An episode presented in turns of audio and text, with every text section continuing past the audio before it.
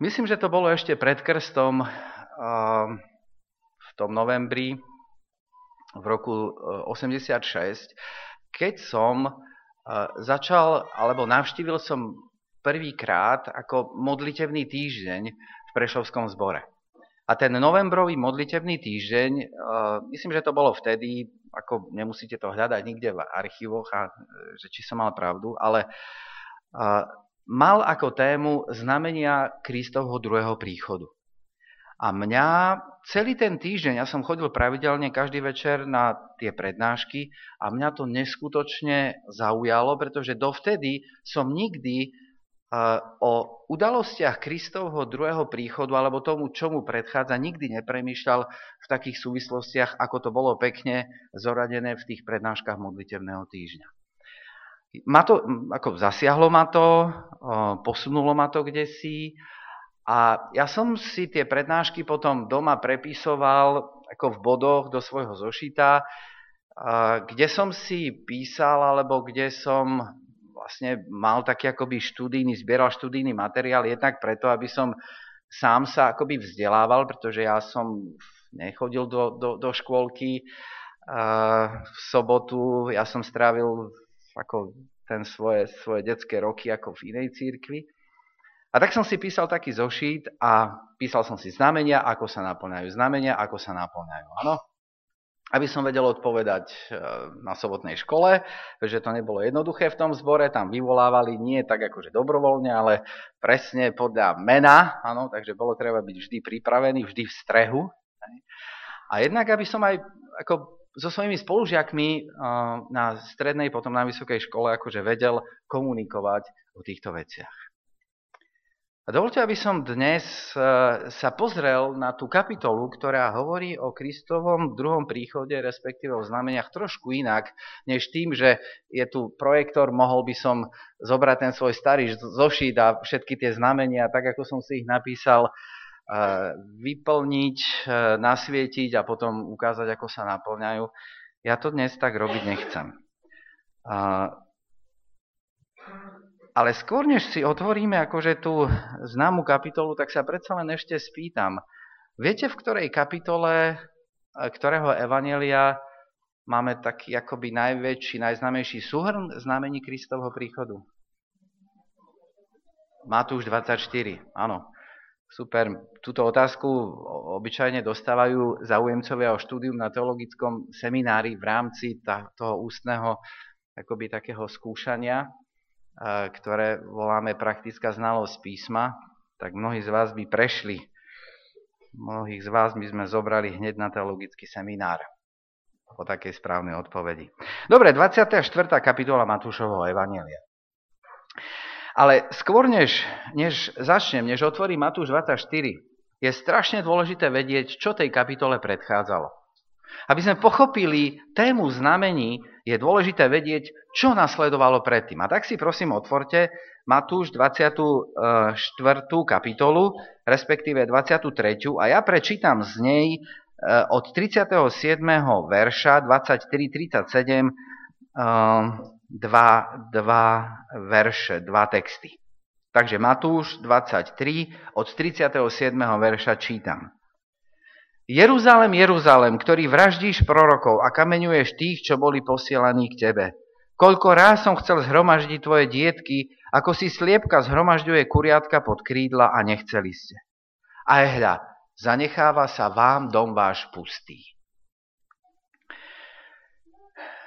Okrem toho, keď už hovoríme o teologickom seminári, e, že som tam robil niekoľko rokov e, preceptora, tak e, som učil predmet, ktorý sa volá homiletika, to je nauka o kázaní. A študentov v rámci toho predmetu, keď sme hovorili o úvode, o závere kázania, tak som učil, že závery kázania je strašne dôležitý. Spomente si na filmy, kde obhajcovia, áno, v tej záverečnej reči alebo žalobcovia majú záverečné slovo, na to sa sústredia a chcú tým záverečným slovom vlastne v tej porote alebo v tom sudcovi urobiť vlastne ako hej, ten najlepší, najlepší dojem. A záver kázania, ja učím študentov, že má byť povzbudzujúci, že má byť plný nádeje, že ľudia zo zboru, používam taký príklad, nemajú odchádzať ako na prepichnutých pneumatikách. Že prídu, viete, na takých polo sfúknutých, polo dofúkaných, potom celotýždňovom trápení a že kazateľ je tam na to, aby im tie pneumatiky dofúkal a nie, aby ich prepichol. Ano? To znamená, záver kázania by mal byť optimistický. A keď čítam tieto texty, toto je záver Ježišovho posledného kázania, ktoré mal tu na tejto zemi podľa toho, ako to napísal Matúš. Čo myslíte, je to optimistický záver alebo pesimistický? Ja neviem. Jeruzalem, Jeruzalem, ktorý vraždíš prorokov, ja som tak chcel, a vy ste nechceli. A ten dom, chrám, v ktorom Ježiš káže, sa zanecháva pustý. Ja viem, že tam je ešte nejaké pokračovanie, ale Ježiš vlastne uh, hovorí, ako keby tá misia, ktorej venoval 3-3,5 roka svojho života tu na zemi, ako keby bola zbytočná. Ale nie preto, že by Ježiš niečo pokazil. Že by Ježiš nevedel ako na to. Ale bola, tak ako to Ježiš hovorí, vy ste nechceli. Problém bol na vašej strane. Ja som pre vás urobil všetko a vy ste nechceli. A ten dom sa vám zanecháva pustý. Ten chrám ostane pustý. Ale nie preto, že by tá kňažská služba v chráme nefungovala, že by kňazi nechodili do svojej služby podľa presného rozpisu. A že by to tam nefungovalo tak, ako má. Ale preto, že tam niečo bude chýbať. Tá budova bude stáť, to všetko bude fungovať ako má, ale ten dom ostane pustý, pretože tam nebude kto? Nebude tam prítomný Pán Boh. A v tej atmosfére potom sa nachádzame v tom prvom verši 24. kapitoly, kde je napísané a potom vyšiel Ježiš z chrámu a odchádzal. A ten Matúš krásne ukáže, že, že ten chrám je skutočne pustý už nielen tým, čo povedal Ježiš, ale Ježiš fyzicky z toho chrámu výjde a odchádza preč. Predstavte si tú scénu. Nádheru toho chrámu, ktorý je mnohými považovaný za jeden z divov sveta a toho Ježiša, ktorý pomaličky ten chrám opúšťa a odchádza preč. Čo sa odohrávalo v mysliach učeníkov?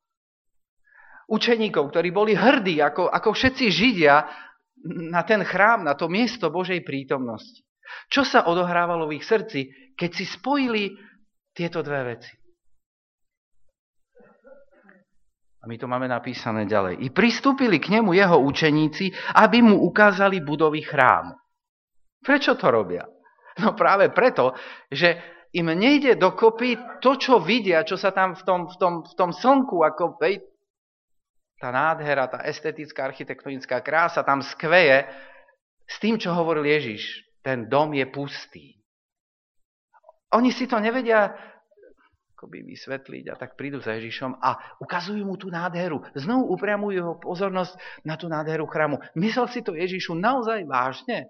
Keď si povedal, že tento dom je pustý, pozri sa, aký je zvonku nádherný a krásny. Desať ročia, najlepšie mozgy, najlepší majstri, remeselníci ten chrám budovali. Zbiera, robili sme zbierky, áno. A ty, a ty toto povieš? A Ježiš odpovie, tak ako to možno nečakajú, budú sklamaní, pretože Ježiš povie, či vidíte všetko toto? Nielen, že bude pustý, ale tu nezostane kameň na kameni, ktorý by nebol zborený. Ježiš nielen, že, že nevyvráti ich domnienky, ale ešte pritvrdí a povie, neostane pustý, bude zborený. A učeníci sa s tým musia zmieriť, neviem, ako dlho to trvalo, a potom ten tretí verš, a ten je kľúčový, tam je napísané, keď sedel na vrchu Olivovom, osobitne pristúpili k nemu učeníci a povedali, teraz už zmierený s tým, čo povedal Ježiš. Povedz nám, a teraz dávajte pozor, na čo sa pýtajú. Pýtajú sa, kedy sa to stane a aké budú znamenia tvojho príchodu a skončenia tohto sveta. A tak učeníci položia Ježišovi vlastne jednu dvoj otázku. Tá prvá časť tej otázky sa pýta na dátum. Kedy? A tá druhá na znamenia. Čo to bude sprevádzať? A tu sme doma. Tu sme doma. Pretože naša adventistická identita, naša adventistická DNA je založená, alebo jednu z podstatných charakteristík historických aj teologických tvorí práve hľadanie odpovede na tieto dve otázky. Kedy sa to stane? Naši priekopníci sa na to pýtali a mnohí ľudia pýtajú dodnes a zaoberajú sa tým, stanovujú dátumy, premýšľajú, kedy to bude. A potom znamenia. Sledujeme to, čo sa okolo nás deje. Už to príde, už to príde. Nemusíme, viete, ja nie som v tej, síce 28 rokov e, v církvi nie, je možno, to je relatívne, veľa, málo, ale ja si pamätám 90. roky, vojnu v Perskom zálive, ako jeden z najväčších takých emocionálnych zážitkov pre mňa, duchovných, ktorý sa týkal takého vedomia bezprostredného príchodu Ježiša Krista. Ja neviem, prežívali ste to tiež tak? Tu prv, chodili, počúval som magnetofonové pásky, kde sa vysvetľovalo, čo znamená vyschnutie rieky Eufrat hej, a tak ďalej. A vtedy som prežil, nikdy na to nezabudnem, úžasnú takú duchovnú skúsenosť, to presvedčenie, že som v tej správnej církvi, že už to príde. Ano? To, čo písala sestra Vajtová, to, čo som počul za kazateľnicou, už to príde, už je to tu.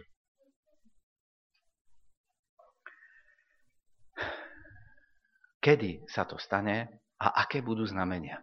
Nosíme to v sebe, premýšľame nad tým. Je to súčasť našej adventistickej identity.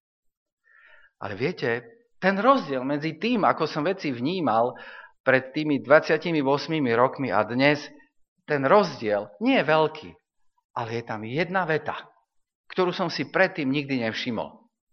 A to je bezprostredná odpoveď Ježišova. Tá prvá veta, ktorú Ježiš povie, skôr než začne vymenovať znamenia. A tá je v 24. kapitole vo verši 4. Skôr než Ježiš začne vymenovať znamenia, povie jednu kľúčovú vetu. Povie, hľaďte, aby vás nikto nezviedol. Možno si hovoríte, a čo je na tej vete také ako úžasné? Čo je na tej vete také prekvapujúce?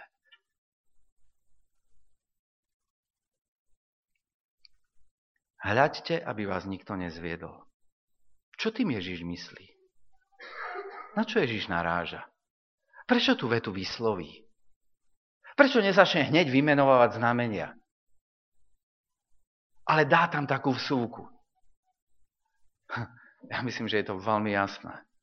Ježiš ukazuje, že otázka kedy a otázka na znamenia je to, čo chceme my ľudia vedieť. To je zvedavosť učeníkov, to je ten ľudský rozmer, nehovorím, že nesprávny, ale ten, to ľudské vnímanie veci.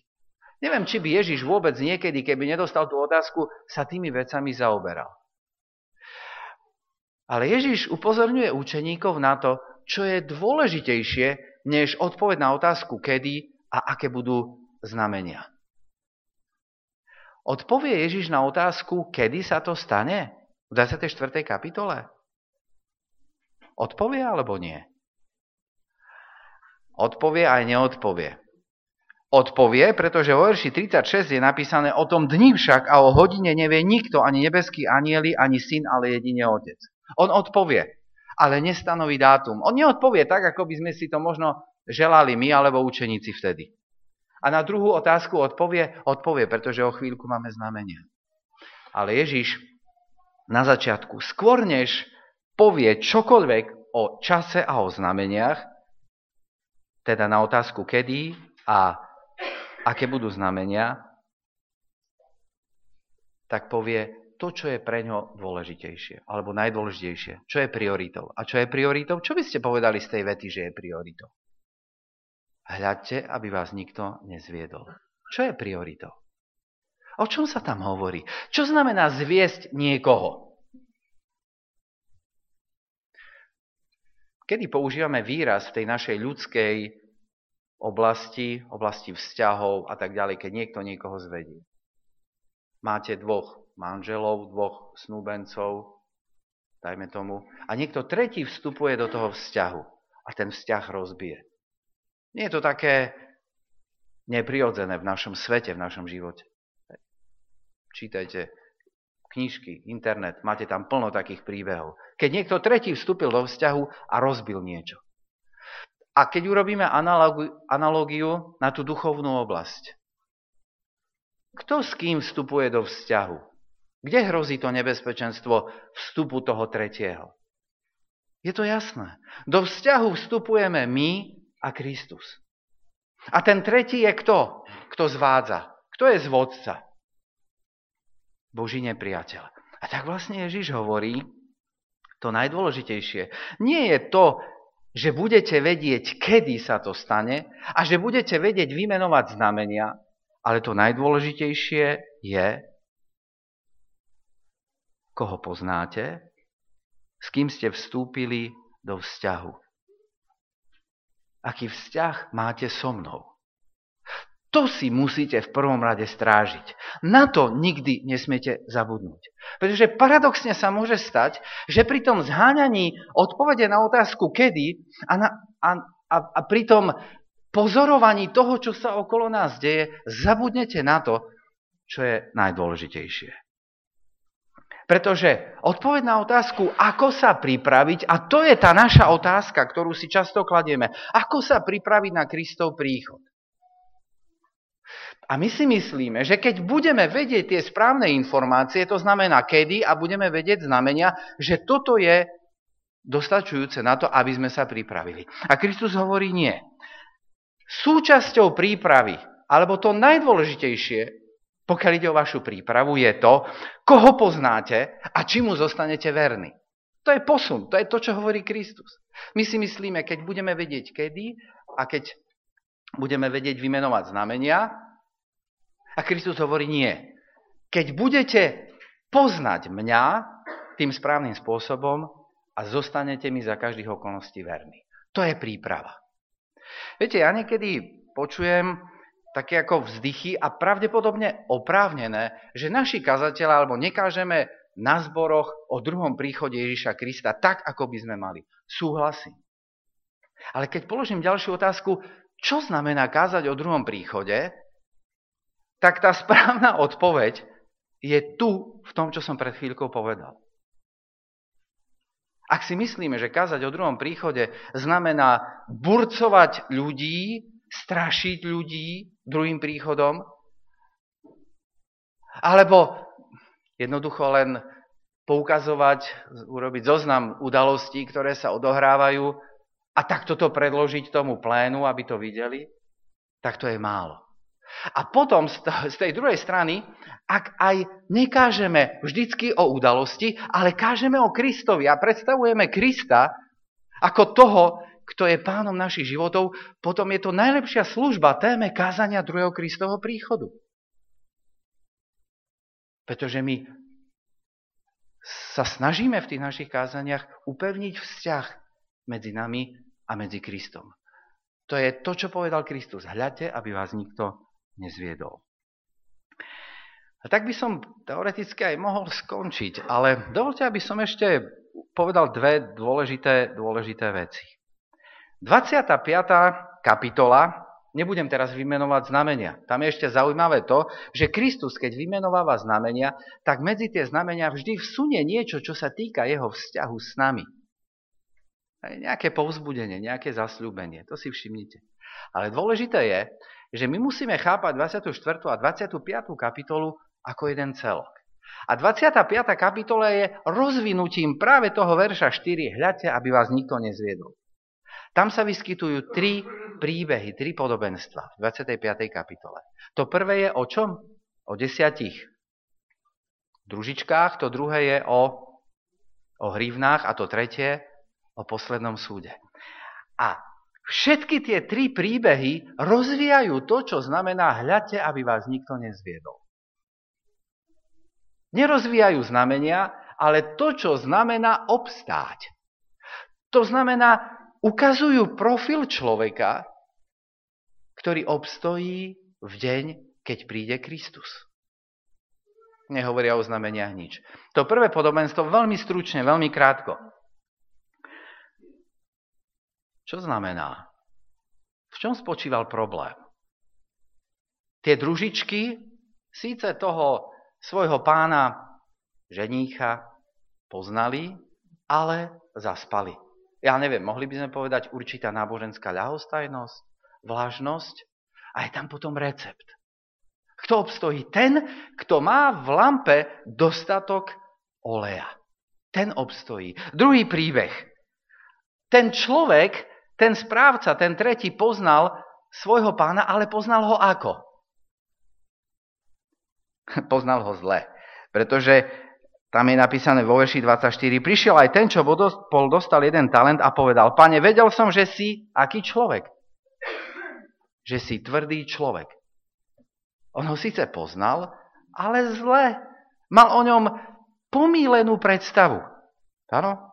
On sa ho bál. Tam je napísané, pane, hej, vedel som, že si tvrdý človek a tak ďalej. 25. Bál som sa, preto som išiel a skryl som sa. Áno, takže ten, tie, tie prví, áno, tí prví poznajú, ale zaspia. Tí, ten druhý pozná, ale bojí sa. A tí tretí, ten posledný súd, to sú tí, ktorí možno poznali, ale čo? Nevideli jeho deti. Ignorovali jeho deti. Tie deti, ktoré boli vo väznici, ktoré boli v nemocnici, ktoré potrebovali praktickú pomoc. Hľadte, aby vás nikto nezviedol. Kto obstojí? No, no ten, kto má dostatok, ako chcete, mohli by sme povedať oleja alebo Ducha Svetého, kto žije v tom každodennom spojení. Potom ten, kto sa Pána Boha nebojí, nebojí pretože má o ňom hej, ako má, má, má ten správny vzťah k nemu. A ten, kto neignoruje to, čo sa okolo neho deje, hej, tí ľudia obstoja. Uh, v 25. kapitole, alebo 24. je jedna zmienka, odkaz na starozákonnú knihu. Aká to bola kniha? Na čo sa tam Ježiš odvoláva v verši 15? Na knihu? Knihu Daniel. Kedy ste mali, alebo takto, mali ste niekedy e, teraz v poslednom čase nejaký výklad alebo kurz pre verejnosť alebo pre zbor knihy Daniel? Mali ste? Študovali ste niekedy? Ja si, ja si pamätám tie porevolučné roky, na niekoľkých zboroch som knihu Daniel e, vykladal, alebo mali sme tie materiály. A kniha Daniel je úžasná v tom, že sa v podstate delí na dve časti. Delí sa na časti, na časť, ktorú nazývame prorockou, a to je tá druhá časť od 7. do 12. kapitoly, kde máme trebárs 8. kapitola, 14. verš, proroctvo o 2300 večeroch a ránach. Áno? Zase, naša adventistická identita. To proroctvo, jeho výklad nás dovedie do roku 1844. Proroctvo v 9. kapitole 24 až 27. Proroctvo o 70 týždňoch. To je prorocká časť knihy Daniel. A my, adventisti, sme hrdí na to, že knihu Daniel poznáme, že ju vykladáme, že dokážeme ľuďom a videl som mnoho ľudí, ktorí prišli do círky vďaka tomu, že sme s nimi preberali knihu Daniel a zaujali ich proroctva. Ale pozor, kniha Daniel neobsahuje len prorockú časť od 7. do 12. kapitoly, mimochodom prorocká časť odpoveda na akú otázku? Keď si pripomenieme otázku učeníkov. Otázku kedy, nie? Kedy sa to stane? Kedy to príde? Odpovedajú proroctva.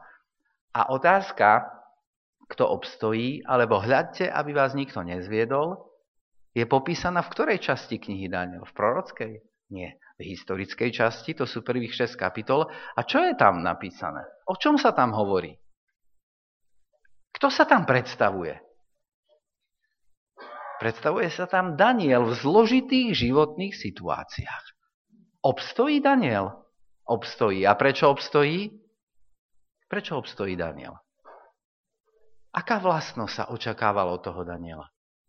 Ver, vernosť. V prvej kapitole máme krásny príbeh 17-ročného chlapca, 17-ročného chlapca prevelia z jeho malého zboru do veľkého na internát. A tam je vystavený pokušeniam, ktoré v tom malom zborečku alebo v malom meste nikdy nemal. Kamaráti ho zavolajú, ja neviem, na pivo, zavolajú ho v sobotu po obede, aby si išiel s nimi zahrať futbal. Nie, to nie je príbeh Daniela. Danielovi ponúknú meso obetované modlám. Čo urobí Daniel? Podľahne? Nie. Od Daniela chcú, aby sa nemodlil. Čo spraví Daniel? Posluchne ten výnos, alebo nie? Nie. Danielovi priatelia. Zaznie hudba, oni povedia, budeš sa klaňať soche, socha. Uposluchnú? Nie. A radšej sú ochotní skončiť teda v jame, v jame e, s levmi. Viete, a to, to sa mi strašne páči. My tu máme pokračovanie alebo krásnu analógiu medzi Matúšom 24.25 a starým zákonom knihou Daniel, ktorá ukazuje na nádhernú vyváženosť medzi proroctvami. Ja som zažil ľudí, ktorí mali geniálne spracované chronologický um, akoby taký prehľad záverečných udalostí. Čas triebenia a kedy čo príde, kedy sa čo stane a sústredia svoju pozornosť na to. Nekritizujem to, nechcem to zosmiešňovať ani znevažovať. Ale kniha Daniela, aj Matúš 24. 25. kapitola ukazujú, že to nestačí, že je to málo. Ak sa sústredíme na proroctva a znamenia, my potrebujeme si hlavne odpovedať na otázku, kto obstojí. A kto obstojí? Ten, kto bude Pánu Bohu verný za každých okolností. Aj keď ho z malého mesta presťahujú alebo prejde niekde ide na služobnú cestu, ide do zahraničia, je sám, nikto ho nevidí. Čo spravím vtedy? Kto som vtedy, keď ma nikto nepozoruje? Keď si môžem robiť, čo chcem? To je o Danielovi, to je príbeh o nás. Môžete vedieť dátum, môžete vedieť znamenia, môžete vedieť všetko. A vôbec vám to nepomôže. A na to upozorňuje Kristus. Najdôležitejšie je, aby vás nikto nezviedol. A v tom pozitívnom, aby vzťah, ktorý je medzi nami, ostal za každých okolností pevný a stály. Dovolte, aby som ukončil citátom z písma, ktorý sa mi strašne páči. Apoštol Pavel v liste Rimanom vo 8. kapitole hovorí v 38. verši. A to je ideál, ktorý si myslím, že by sme aj my, adventisti, mali vo svojom živote naplniť. Lebo som presvedčený, že ani smrť, ani život, ani anieli, ani kniežatstvo, ani prítomnosť, ani budúcnosť, ani mocnosti, ani vysokosť, ani hlbokosť a nejaké iné stvorenstvá nebudú nás môcť odlúčiť od lásky Božej, ktorá je v Kristu Ježišovi našom pánovi. Amen.